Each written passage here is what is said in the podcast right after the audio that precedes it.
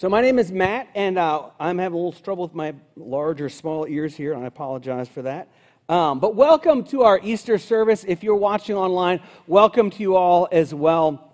Um, I love uh, Easter here, and you know, there's so many different kinds of folks that come out on Easter, and I love that. And some of you have dressed up in your, you know, beautiful matching outfits, and I love that. And you know, I said I saw another kid walking back to kids ministry, and he's got sweatpants on. I'm like, it doesn't matter who you are, how you dress. We just love having folks here. You know, when we think about Easter, um, Easter, I think, in some ways and, and some of you are super excited to be here. Easter is kind of like the Super Bowl of the Christian faith, right? It's like the Super Bowl of the Christian faith. And then as I was thinking about that a little more, it's like, you know what? We ought to try and kind of flip the script a little bit. And we should say that the Super Bowl is the Easter of the football season. Do you think that would fly? You think we could work that a little bit? I kind of doubt it. Um, but some of you are super excited to be here. I also know that for some of you, this is your first time at Riveridge Church. And you're kind of wondering what's this about and, and what's going to happen here. And, you know, you've got the, the music and you're kind of okay with that. And then you've got this video and that was kind of neat. And now we're at the, the sermon part and you're like, what's this going to be about? And there's just a little bit of like, I'm checking this out. I haven't quite decided if I'm super comfortable here or not. And that's totally fine. Um, you know, and there's also some of you that you've been brought here by a friend or a family member, and they're like, You're coming with me because it's Easter and you have to come. But no matter why you're here, I am thrilled that God has brought you here this morning. And so this morning, we are actually finishing up a sermon series called Seven Questions. And what we did over the course of the last seven weeks is we had a, uh, each week we looked at a question that Jesus asked somebody. And as we looked at these questions, we recognized that Jesus asked these questions not because he didn't know the answer, but because he wanted the person that he asked the question of to wrestle with the answer to the question that Jesus asked. And so this morning, we're wrapping up our sermon series, Seven Questions. And the question that Jesus asks is this He asks the question, Why do you doubt? Why do you doubt? And I love that question because, especially because it's a why question. The question is not, what are the things that you doubt? But the question is, why do you doubt? What is behind the reason that you doubt? And so that's what we're going to look at this morning. So let's pray together. Heavenly Father, thank you so much uh, just for the time this morning to celebrate the resurrection of Jesus Christ through music, through your word, through being with one another, um, through all the different ways that we celebrate. God, I thank you for that. And I pray that as we look into your word this morning, that you would teach us and that you would show us, and that together we would celebrate the resurrection of Jesus and understand the implication that that has in our lives. I ask this in Jesus' name. Amen. All right, I'm going to try and fix this again. And I, I realize it's not bothering anybody else, other than myself and Craig and Keith who are trying to keep up with me doing this thing. So talk amongst yourselves. Talk about where you're going for lunch after this. Okay, go, go. All right, we'll see.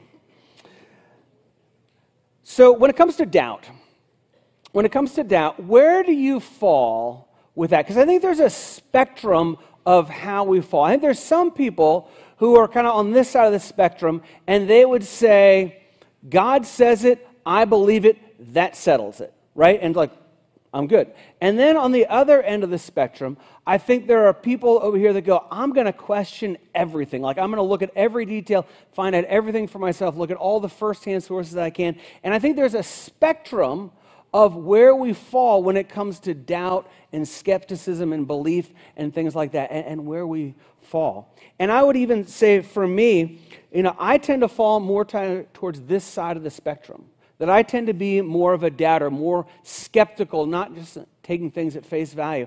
That may come from the fact that I grew up in a family of lawyers. And so, frequently, nights around the dinner table, we would argue about whatever it was, but you had to kind of defend your position and argue for your position. And so, when Jesus says, Why do you doubt? I love that question because it makes us examine what's in our hearts and why it is that we have these doubts. But before we get to Easter and Jesus asking this question of why do you doubt, I want us to go back a couple days. One of the very last things that Jesus said before he died, he said these words. He said, It is finished. He said, It is finished. And we ask that question, we go, what is it that was finished? Because he says, It is finished. He doesn't say what was finished. It is finished. You see, Jesus came to earth for one primary reason. He didn't come to earth. The primary reason that he came to earth was not to be an example to us, although he is a great example of how to live our lives.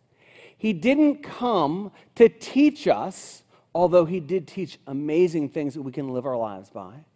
He didn't come to heal people, although his healing touch was on so many people and affected so many lives. Those were not the primary reasons that he came. The primary reason that Jesus came to earth was to die on the cross for our sins. And so when he said, It is finished, he said, I have come to earth to die on the cross for your sins in your place, and my work here is finished. And then he hung his head and he died. And then they placed Jesus in a tomb. And then on Sunday morning, he rose from the dead. And a variety of people, a variety of his followers, went to the tomb and they saw the stone was rolled away and that the tomb was empty and that Jesus was alive, proving that he was, in fact, God. So that was on Sunday morning. That Sunday night, there was a gathering of most of the disciples. And I say most of the disciples because one disciple was not there who was very notable. Is Thomas was not with the other disciples. So I want to read to you Jesus appearing to the disciples. This is in Luke chapter 24, if you want to read along with me. If you don't have a Bible, it'll be on the screen behind me. This is Luke chapter 24, verse 36. It says, As they were talking about these things, Jesus stood among them and said to them, Peace to you. But they were startled and frightened and thought they saw a spirit. And he said to them, why are you troubled, and why do doubts arise in your hearts? See my hands and my feet, that it is I myself. Touch me and see. For a spirit does not have flesh and bones, as you see that I have. And when he said this, he showed, his hand, showed them his hands and his feet. So he asked this question. He says, Why did doubts arise in your hearts. Why do you have these doubts? And he shows him his hands and he proves that it is actually him in the flesh. Now, Thomas was not there, as I mentioned. And so, John, the Gospel of John, picks up this same storyline. And this is John chapter 20. And this is where we'll be for most of this morning. John chapter 20 says this Now, Thomas was one of the twelve called the twin, and was not with them when Jesus came. So the other disciples told him, We have seen the Lord. Now, I wonder as I read that passage, and all the disciples are there except for Thomas. I wonder if Thomas lived with FOMO for the rest of his life, of fear of missing out. Like, Jesus was there and I wasn't there. I can't believe it. And I kind of wonder, like, if for the rest of Thomas's life, he never missed a gathering. Like, if people are there, I want to be there in case something cool or funny or weird or strange happens. I don't want to miss out. I have got to be there. So then he says this, verse 25. He says, But he said to them, Unless I see in his hands and the mark of the nails, and place my finger into the mark of the nails, and place my hand into his side, I will never believe.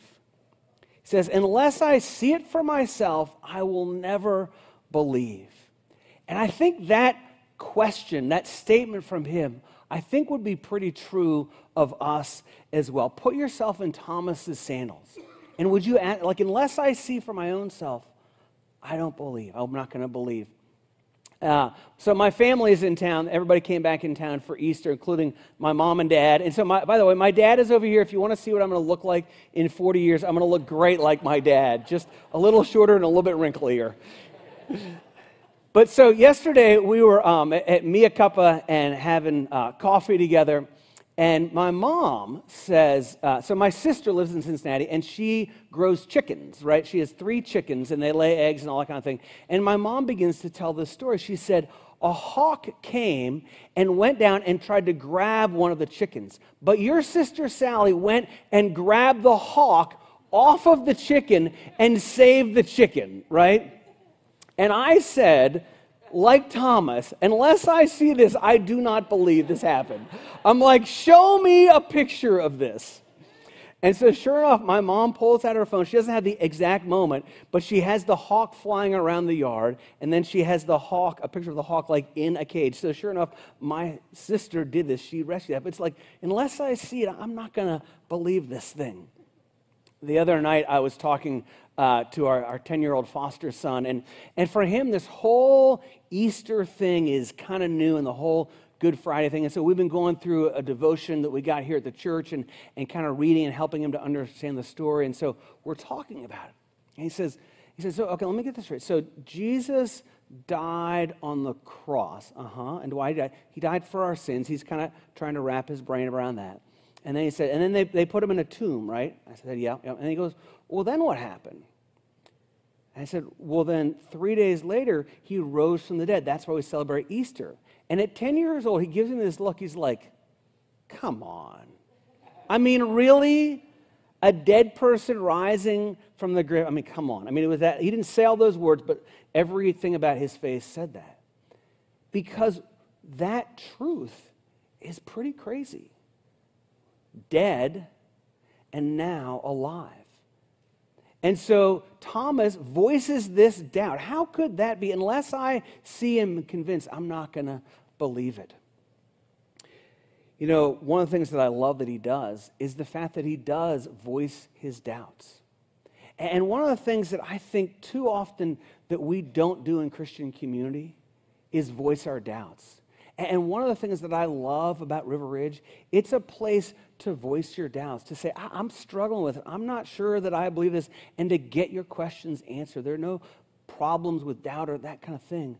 And it, this is a place where you don't have to have your life and your theology all together before you come and are a part of this. And I love that, and I think we need more of that in the Christian world. So then it continues in verse 28. Excuse me, verse 26. It says, Eight days later, his disciples were inside again, and Thomas was with them. Although the doors were locked, Jesus came and stood among them and said, Peace be with you. So Thomas said, has basically said, Look, in order for me to take the next step of faith, in order to believe, I need to put my hands in the nail prints on Jesus' hands. And I want to put my hands on the nail prints in his feet. And I want to see this for myself. And one of the things that we talk about at River Ridge Church, whether you're new or you've been here a long time, is we talk about taking our next steps. And I would ask you this question What would you say to Jesus? What would you say to God is, This is what I need to take my next step in my faith journey? Because that's what Thomas was saying. He's saying, Unless I can do this, put my fingers there, then I'm not taking the next step. And for you, what would that next step be? And what would it take for you to take that step? That maybe you've been considering should I become a Christian? What would it mean? What would it take for you to step across the line of faith and give your life to Christ? Or maybe you've been cruising along in life. You go, yeah, I kind of believe this. I believe in the Jesus stuff and Christian stuff, but, but I know that I don't really live it day to day. Like it's a thing that I kind of do occasionally, what would it take for you to say, yeah, I'm going to live this day to day? Or maybe you're the kind of person that you, you follow Jesus, but there's some things that you're holding back. There's some areas of your life like this is under God's control, but these, these are mine under my control. What would it take for you to fully surrender? To say, I am all in with Jesus? What would it take for you to do that. For Thomas, he said, I need to put my hands, my fingers in the nail prints of Jesus. So in verse 27, it says, Then he said to Thomas, Put your finger here and see my hands, and put your hand and place it in my side. Do not disbelieve, but believe. I love that Jesus meets him there He says here, take your hand and put it right here in this nail print. That's where they drove the nails into my hand. And take your hand and put it in my side. You see that hole? You feel that hole? That's where they speared me when I was on the cross to make sure that I was dead. And then here's Thomas's response. Thomas answered him, My Lord and my God. Jesus said to him, You have believed because you have seen me. Blessed are those who have not seen and have yet believed anyway. Notice what Thomas says. He says, My Lord and my God. He doesn't say, You are Lord and you are God. He doesn't say, The Lord and the God. He doesn't say, Our Lord and our God. He says, My Lord and my God. That is his confession of faith. He made it personal. And I would venture to say that there are some of you who are here this morning that the step for you is to make faith personal for you. That you have kind of been living off of your parents' faith or the faith of your grandmother or a husband or a wife. And you've never really said, He's my Lord and He is my God. And I would especially say, if you're in middle school today, and we have the middle schoolers here on purpose, that now is the time for you to say, This is my faith. My parents believe, but I am believing. I'm choosing to believe for myself. I'm not going to have second-hand faith, but I'm going to say He is my God and my Lord, not our family's God and our family's Lord. I would encourage you to make that decision this morning. And then I love the other part of what he says at the end. He said, Blessed are those who have not seen and yet have believed. That's you. You have not physically put your hand on the handprints of Jesus, on the nail prints. That's you. Blessed are you who believe. And I think that's just so encouraging that the Gospel of John, or that that he um, that Jesus speaks to us in that. And like you are blessed because you believe in this way. So the question I have is this what is the foundation of Thomas's faith? What is the bedrock foundation of Thomas's faith? It is that Jesus Christ rose from the dead. That was the foundation of Thomas's faith, and that is the foundation of our faith still. That and that alone, that Jesus Christ rose from the dead. From the dead. Nothing else is our foundation. A couple of weeks ago, I was listening to a podcast.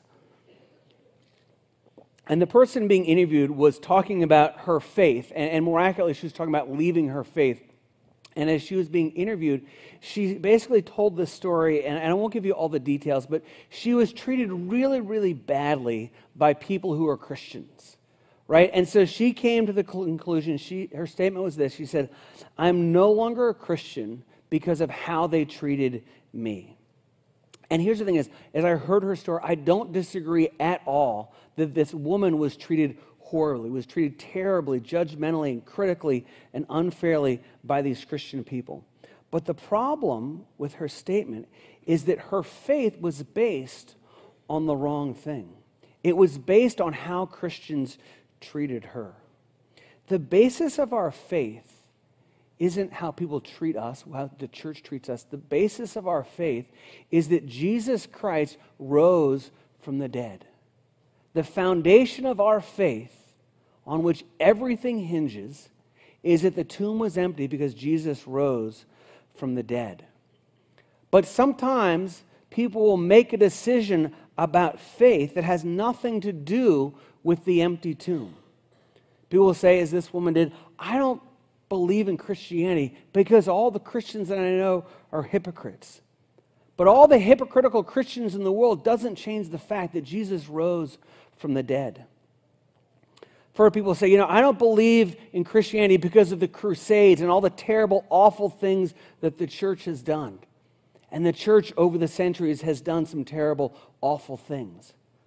But none of that changes the fact that Jesus rose from the dead. Or people say, well, I don't believe in Christianity because I believe in evolution.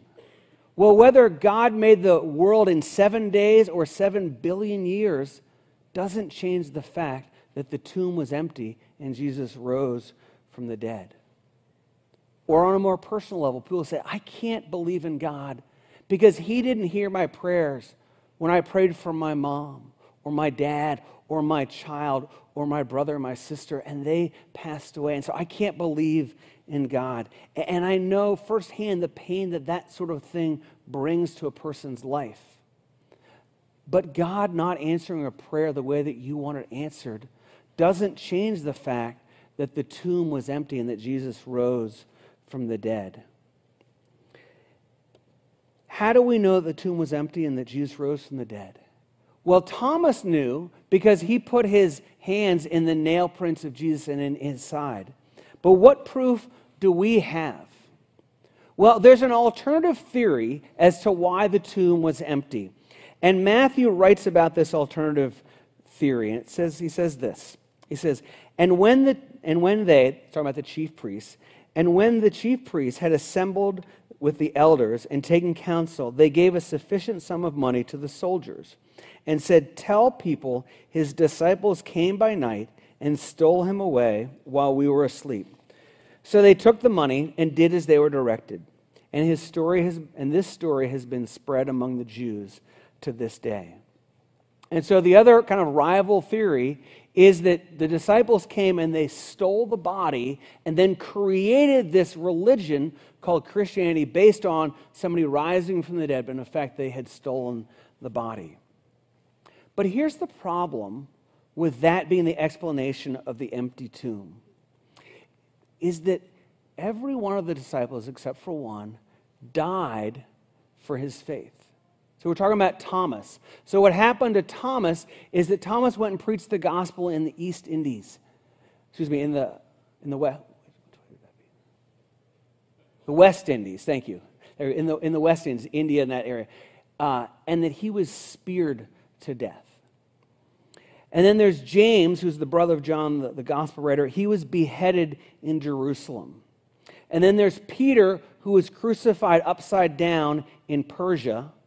And then there's Nathanael, who was filleted alive and then beheaded in Armenia.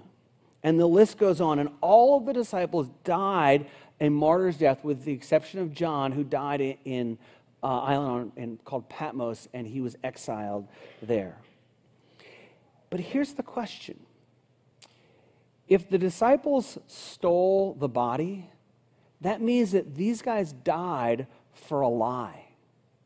And here's the thing people die for a lie all the time, but they die for a lie because they think it's true, right? But these guys would have died for a lie knowing that it was a lie. I mean, I think about it, I put that in my situation. I'm like, if I'm lying that Jesus rose from the dead, but I actually stole the body, I mean, the first time they pull out a knife and begin to cut my skin off, I'm like, just kidding. Just kidding. I stole the body. All is good. I'll stop talking about it. But none of them did. They all died these martyrs' death. So if Jesus really rose from the dead, what does that mean for us? If Jesus actually rose from the dead, then I have an immovable foundation for my faith.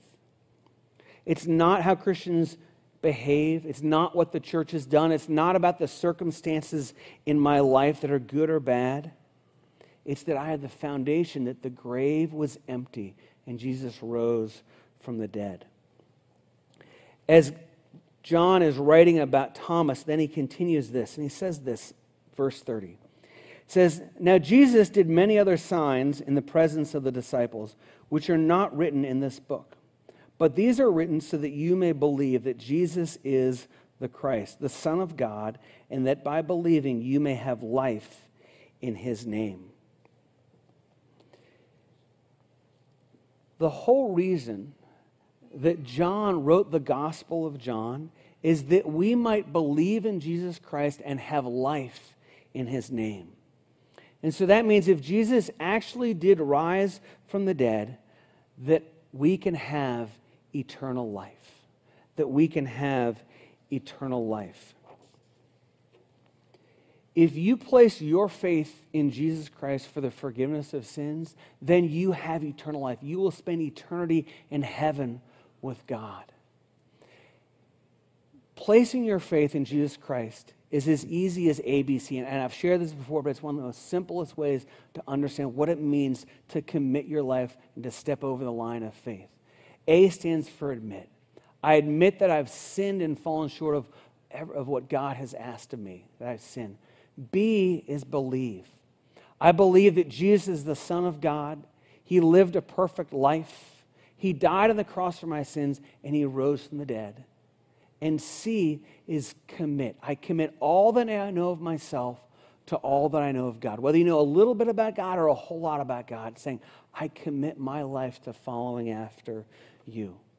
And that's just expressed in a prayer. In, the, in whatever words you would want to put that, you say, I admit I've sinned. I believe in Jesus Christ who died and rose again, and I commit myself to following him.